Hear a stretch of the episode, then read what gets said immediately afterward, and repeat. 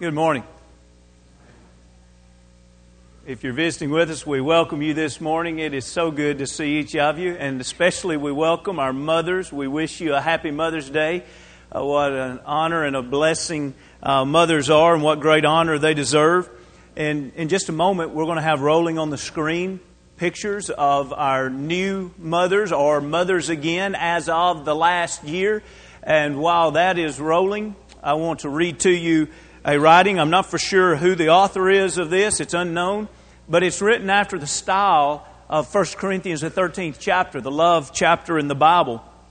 And so as we roll those, I'll read these. It says, If I live in a house of spotless beauty with everything in its place, but have not love, I am a housekeeper, not a homemaker. If I have time for waxing, polishing, and decorative achievements, but have not love, my children learn cleanliness, but not godliness. Love leaves dust in search of a child's laugh. Love smiles at tiny fingerprints on a newly cleaned window. Love wipes away the tears before it wipes up the spilled milk. Love picks up the child before it picks up the toys. Love is present through the trials. Love reprimands, reproves, and is responsive. Love crawls with the baby walks with the toddler, and runs with the child, then stands aside to let the youth walk into adulthood. Love is the key that opens salvation's message to a child's heart. Before I became a mother, I took glory in my house of perfection. Now I glory in God's perfection of my child. As a mother, there is much I must teach my child, but the greatest of all is love.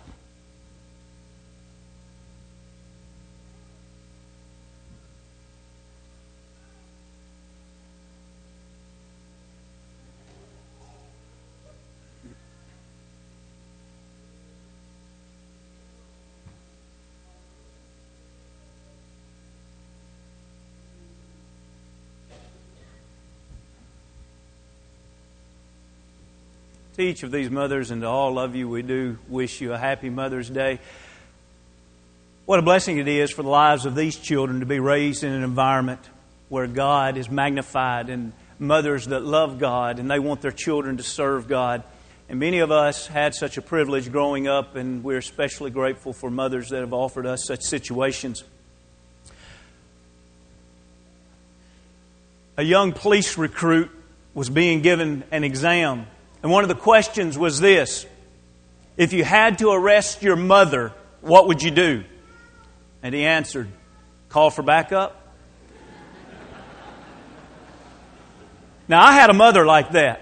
Loving and tender, but wow, could she be firm. When she promised a spanking, she never forgot it. She would make good on her promises. Many of you ladies enjoyed hearing her teach the Bible class this morning, the ladies' Bible class, and some have asked for tapes, and you can sign up for those tapes in the foyer. They are, uh, that was recorded and they are available. What a blessing godly mothers are to us, and how interesting it is to take the text that has already been capably read for us this morning and put it really in the whole context of that which it was written. Even though it's a very beautiful passage about motherhood, and this morning we'll study this text and we'll pull out of it some wonderful aspects of the way God designed motherhood. Keep in mind, this blessing is not something we designed. It's not something we created. It's something we enjoy as we participate in God's design. But then tonight we'll come back and study the very same text and use the same main examples, except we'll see how it's written in this context, where Paul is literally saying if everyone will learn these mother like principles, we'll do a better job of eh, evangelism. We'll do a better job of turning the world upside down. Let me remind you where we've been over the past few weeks that leads us up to this point. In Acts, the 17th chapter, Paul was entering in to Thessalonica. It was he and Silas. And as they entered in, there was a great riot and a stir because the Jews that did not want to be converted created this mob like setting. And what they said about these people is they said, They that have turned the world upside down have come here too. In other words, Paul and Silas were so effective at teaching Christianity that they had turned people's lives 180 degrees, and his reputation had preceded them. In other words, they were capturing the heart of the communities in which they were going. And so we've been taking now for several weeks at looking at various lessons out of the lives of those of Thessalonica. And now we're in the second chapter seeing what is it that we can do to capture the heart of Mount Juliet? What is it we can do to capture the heart of Tennesseans? What is it that we can do to capture the heart of Americans? Now, note this. If we drop back just a few verses before the text, we're in the first chapter and in verse 7. And notice in the first chapter and verse 7 of 1 Thessalonians, he says, So you've become examples to all of Macedonia and Achaia who believe. Now, skipping down to verse 9, I want you to notice this phrase, what manner of entry. He says, For they themselves declare concerning us what manner of entry we had to you, and how you turned to God from idols to serve the living and true God. Now, do you see what he's saying here? He's saying not only have you made a tremendous change in your life, but this change is being spoken about even by those of Macedonia and Achaia. And not only are they talking about you guys that have made the change, Paul says they're talking about us and what manner of entry we had to you. In other words, the question would be this How is it you go into a community and capture their hearts? What manner of entry did you have? And that's why when we read in the second chapter in verse 1, this is still the topic matter. What manner of entry did you have? Look at verse 1. For you yourselves know, brethren, that our coming to you was not in vain. You see, he's leading off now in this chapter saying, for the next several verses, I want to talk to you about how our coming to you really was. In other words, they're already talking about what manner of entry we had. We know that it wasn't a waste of time. It produced wonderful results. There are a lot of people now that are Christians. The church is there now in Thessalonica. How is it that we came? Now, we're going to go back and just scan some of the verses that were just read just to lay the groundwork for this morning's lesson. Read with me, if you will, verse 1 and 2, these underlined phrases here about their coming to them in verse 1 and 2. Notice in 2, but even we had suffered before and were spitefully treated at Philippi, as you know. We were bold in our God to speak to you the gospel of God in much conflict. How did they enter in? What manner did they come to them? He says, one, you remember, we came to you kind of beat up physically, literally, not mentally exhausted. We came to you beat up. We came to you persecuted. Those of you that, that know your Bible, let me refresh your memory. We're coming out of Acts, the 17th chapter, as we think about him entering into Thessalonica. Back up one chapter. Many of you remember what's at the end of Acts 16. Acts 16 is when they were in Philippi. You remember when they were preaching at Philippi, they were arrested. You remember their clothes, imagine this, were literally torn off of them in this persecution. They took rods and beat their back, laying stripes on them. They laid their hands on them and not just threw them into prison, put them in the innermost section of the prison, the high security section, and said, put stocks on them. And it was there, remember, that the earth quaked and then the jailer was converted. We call him the Philippian jailer. Remember that? And it's after that that they leave. They leave Philippi and where do they go? They go to Thessalonica. And so what manner of entry did they have? Paul says, You remember, we had stripes on our back. We were kind of beat up when we came into you. But you remember this? We were bold in the gospel. They weren't timid. Well, I've been beat up and, and, and I spoke up for Jesus in Philippi. I, I'm afraid to speak up for Jesus now in Thessalonica. No, not at all. They were beat up in Philippi and now they're coming in bold in Thessalonica. Now let's read the next uh, two verses. Look at verse 3 and 4. For exhortation did not come from error, uncleanness, nor was it deceit. But notice that God to be entrusted with the gospel, even so we speak, not as pleasing men, but God is, is testing our hearts. Now, notice this. They came willing to be persecuted, but bold in what? False teaching? No. In deception? No. They came bold in the truth. Why? God had entrusted the truth with them. Friends, that is the commission of the church. We are the pillar and the ground of truth. The church is the pillar and ground of truth. 1 Timothy 3 and 15. And so we have been entrusted with the truth. And we need to make sure that our entry into the Mount Juliet community, our entry into the state of Tennessee, our entry across the world is that we will stand with the truth and that we will be bold with the truth. But now notice this last thing as we finish up verse 4 and then we go into verse 5. Notice as he says, But as we have been approved by God to be entrusted with the gospel, even so we speak, not as pleasing men, but God who tests our hearts. For neither at any time do we use flattery words, as you know, nor a cloak of covetousness. God is witness. How did we come to you? He's mentioned these other things, and finally says, and you'll remember this. We didn't try to flatter anyone with our words. We just spoke the truth. And Paul, what if you say it and it offends them? Well, he could say, I did that in Philippi and, and they beat me. I did that in Thessalonica, and you'll remember they run me out of town too. Tore up Jason's house. Remember that back a few weeks ago? We studied in Acts 17.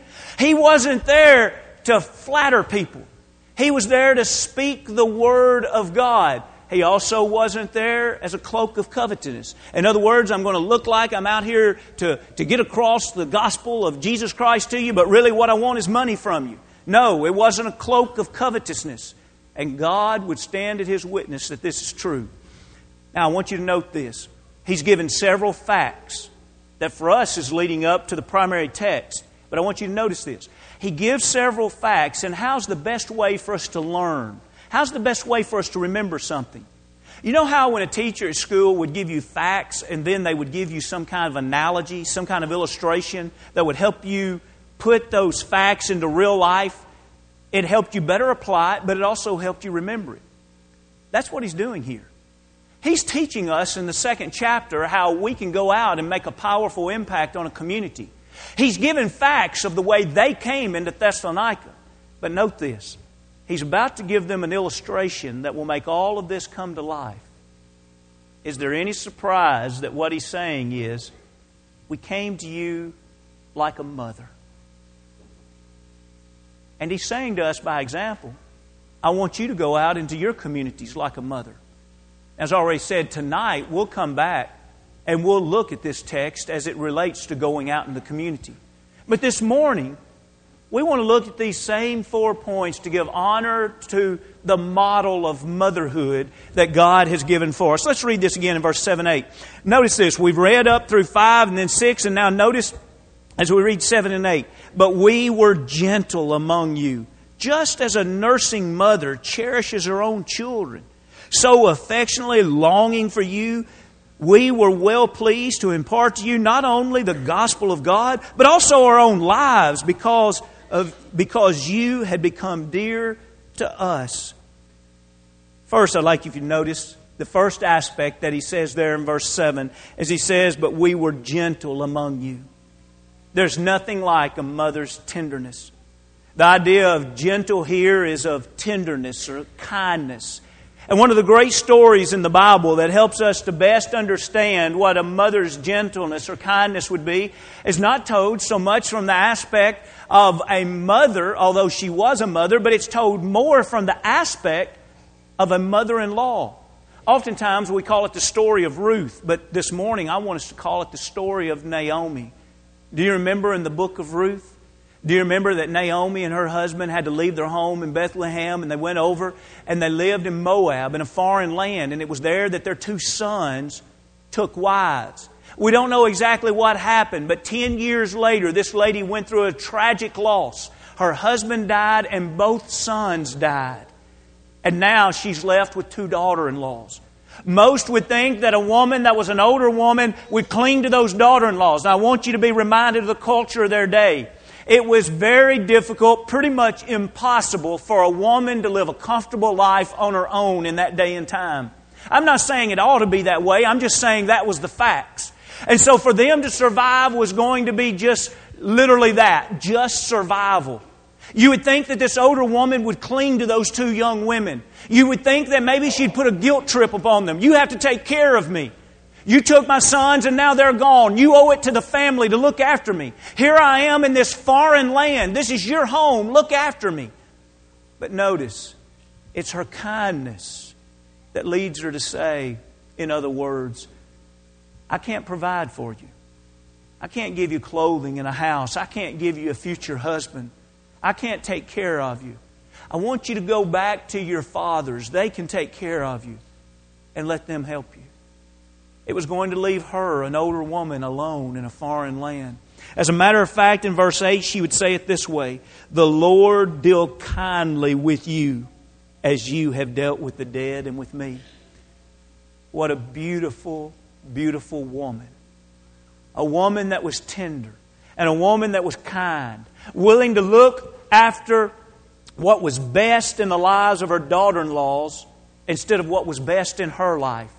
Now, to just give a quick ending to the story, many of you may remember that Ruth was one of the daughter in laws that refused to leave. She says, my, Your God will become my God, and your people will become my people. And she refused to leave. And so they went back to Bethlehem.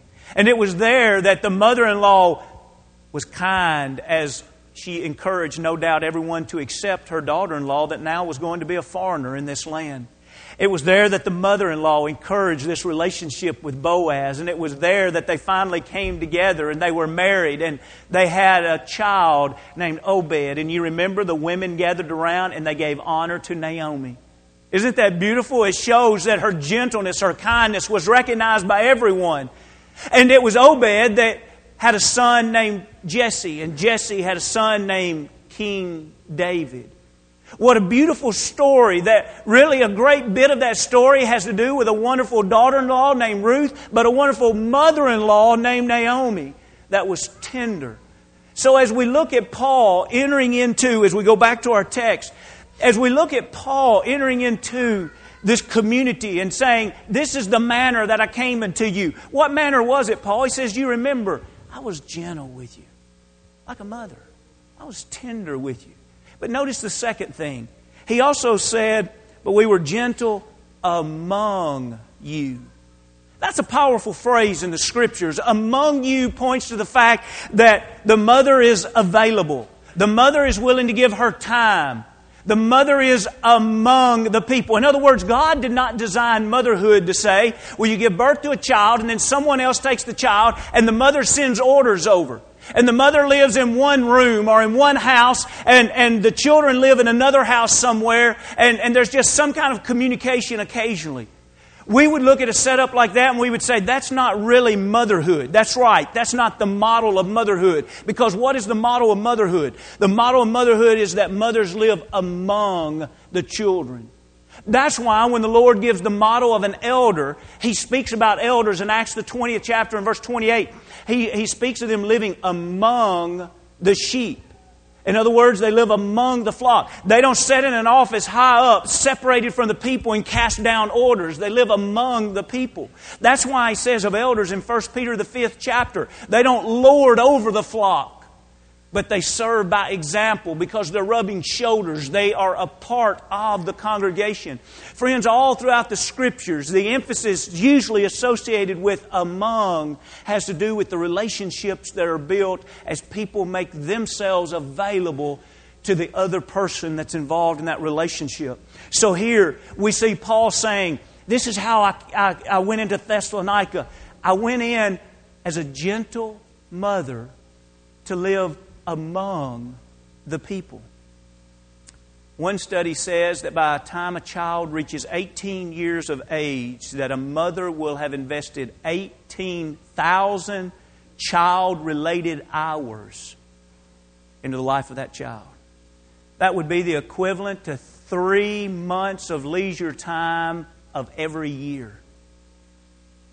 It is amazing to think how a mother makes herself available for her children. Many of us take that for granted.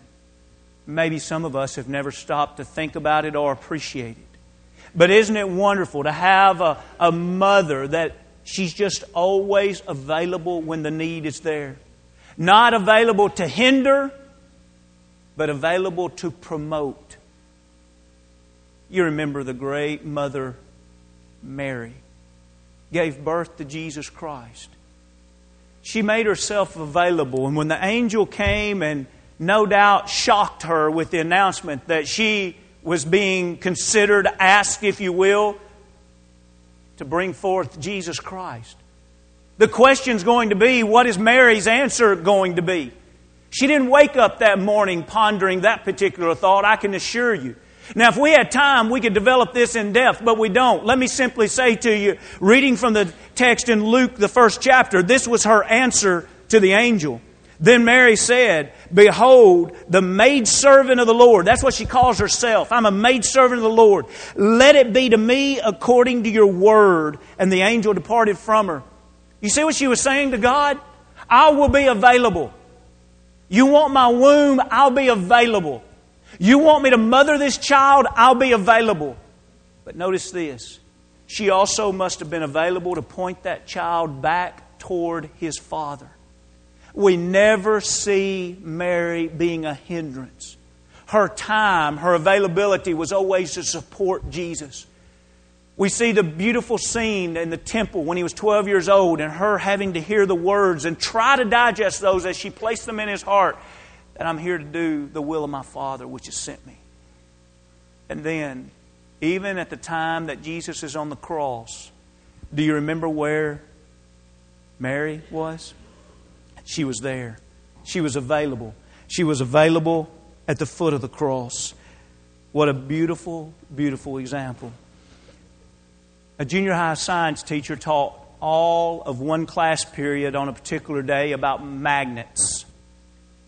The next day, he thought he would give a little pop quiz that would be fun because it would be so easy that everyone would get it right and it would just help drive home the, the fact of, of the principle of magnets. And so he said, I want everybody to get out a piece of paper. We're having a pop quiz today. And the moans, oh no, oh no, this is an easy one. Everybody will get this right. It's one question. It begins with an M and it has six letters. And it picks up things. What's the correct answer? Over half the class put mothers. Why? Because many of us have experienced that model of motherhood where she's always available. She's always there for us. What a beautiful, beautiful aspect of motherhood. Let's look at the third thing out of this same verse, and, and we've got to pick up time here as we move this to a close. Look in verse 7 and see the appraisal. Notice in verse 7 just as a nursing mother cherishes her own children. The idea of cherish comes from the Greek that would have to do with warm or brood. In other words, it's the idea of a bird, and if you think of a chicken, warming her eggs, incubating her eggs until they hatch. But then, even after the chicks are hatched, she constantly puts her, her wings out and she brings them under her for warmth, but also for protection. And so that's why the word cherish comes from that. It's the idea that a mother would do anything to cherish her young. A mother would do anything to cherish or protect her young. And so here he says, I came to you as a mother cherishes her young. What a beautiful thought.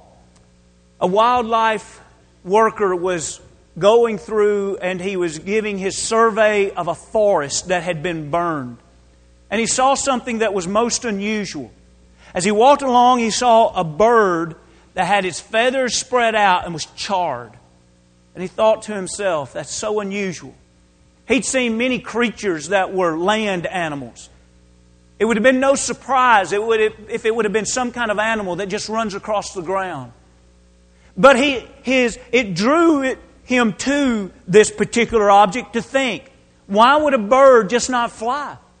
A bird could quickly outrun a flame by flying. As he went over to investigate, he stooped down with a stick and he turned the bird over. And underneath the charred bird were the babies still alive. She'd protected her young at all costs. Any of us that have grown up on a farm have seen chickens and other birds do that on a regular basis. No wonder the Greek word comes from that idea of to brood. In other words, it's to cherish at all costs. And so here, as he thinks about motherhood, we see this very same principle when we think about the wisdom of Solomon, he drew off of a principle of motherhood that if we really stop, stop and contemplate motherhood, this makes sense. You remember it was the two women, both were harlots and both had babies, and one smothered her baby during the night. As she rolled over on it, she found the baby deceased. She took her baby and she swapped it with the living baby and put the living baby back in her bed. The next morning, the mother now that has the dead baby beside her, tries to awaken the baby to let the baby nurse. She finds her baby's dead. Upon closer examination that morning, she finds out in 1 Kings, the third chapter, that's not her baby at all. She goes over and sees that her baby is alive in the arms of the other. The other will not admit to this, and so now they're standing before the king. The king only has two witnesses, and both of them are telling opposite stories. Both of them are claiming the life of this one baby. And in his wisdom, what does he do? Many of you already know the story. He pulls off the aspect of motherhood where the appraisal of motherhood is that of so high. Mothers esteem their children greatly. Did you know that your mama probably thinks more of you than anybody on this earth? Your mother thinks that you can do probably about anything. Now, think about this. He asked for a sword. He says, I'll take and I'll divide the baby in half, and I'll give half of the baby to each of you. He knew what would happen, and it did happen. The mother spoke up and said, No. Give her the baby and let him live. Solomon declared that this, in fact, was the mother. She'd proven herself. How blessed we are to have mothers. Mothers that esteem our worth, that cherish us to the point of protecting us. But then finally, I'd like for you to notice in verse 7 and 8, he said, a nursing mother. And then in verse 7, to impart to you not only the gospel of God, but also our lives. Think of this commitment. A mother is one that imparts life to us. The umbilical cord represents that, but also once born, the very fact that, that the baby nurses from the mother also reminds us that the mother imparts life. And then as he says, I've come to you to impart the gospel, but he says, I'd impart my very own life. No wonder he links that kind of teaching with that of motherhood. Because mothers are committed to their children to the end. And the beautiful teaching of Proverbs, the 31st chapter, we sometimes, women hear that and they kind of cringe and, and they say, I, I don't like that passage. It makes motherhood so high that no one could obtain it. I want to remind you, that was written by a mother. It was Lemuel's mother that taught him these things, and he's the one that had these things written. And what was it that she was trying to teach him? In the first paragraph, she was teaching him that one day he would become king, and that if his life was to be what it ought to be, he was going to have to avoid women that would destruct his life. He was going to have to avoid alcohol that would destruct his life, and he was going to have to have open eyes to see the needy and be generous and fulfilling and speaking on their behalf. And then, what is the last long paragraph that many of us know, Proverbs 31, the virtuous woman? He's, he's being taught by his mother. You're not always going to be in my life. There's going to be another woman in your life. And I want you to find a woman that's going to help you be everything that God wants you to be. You see, it's the idea that a godly mother realizes how important it is that that commitment go for a lifetime. To help them find and become not only what they should be in the first 20 years of life, but to find a spouse that will help them to become what they ought to be for the rest of their life. And that's what this godly woman was teaching her son preacher heard a motivational speaker one time and, and he was real impressed with the guy and he had a great story and the story went like this he said i spent the best part of my life in the arms of another woman other than my wife and the crowd was kind of shocked by that and he said it was my mother And he thought, wow, I, that, that really worked. The audience really listened when he said that. I want to try that Sunday morning. So he gets up Sunday morning and, and he begins he begins his lesson. Same way. I I gave the best part of my life and I spent that in the arms of, of another woman other than my wife. And the crowd gasped and they're shocked. And his mind went blank. Five or ten seconds goes by, and finally he says, And for the life of me, I can't remember her name. That's not good. But think of this. That really is what Proverbs 31 is, is all about. It's the idea where a mother's saying, as long as you're in my arms, I want you to grow up to become this kind of man. But when you leave my arms, I want you to go into the arms of a woman that's going to help you continue in that same direction toward heaven. That's commitment. That's what mothers do. They don't hinder us. They help us step right along into heaven. What a beautiful, beautiful thought. Recently, Dennis Buchanan's mother passed away. And it'll be a long time before I forget this description that he gave. He said, I know that all blessings come from God. But God sent a whole lot of blessings to my family through my mother. A lot of us would have to say amen to that. It's God's plan. And what a beautiful plan it is when it's worked by God's way. We honor all of you godly mothers this morning. God wants to adopt us into His family. The greatest family to be a part of is not a physical family, believe it or not. The greatest family to be a part of is God's family. What a blessing it is to be adopted into His family. If you've never been baptized into Christ for the remission of your sins, won't you consider that this morning? Or if you have, but yet you have separated from the family, won't you come home to the family this morning? It's our theme for the whole year is coming home. What a wonderful thing to do is to come back to a family that loves you, an almighty Father that loves you, and a family that loves you. If we can help you in any way, comes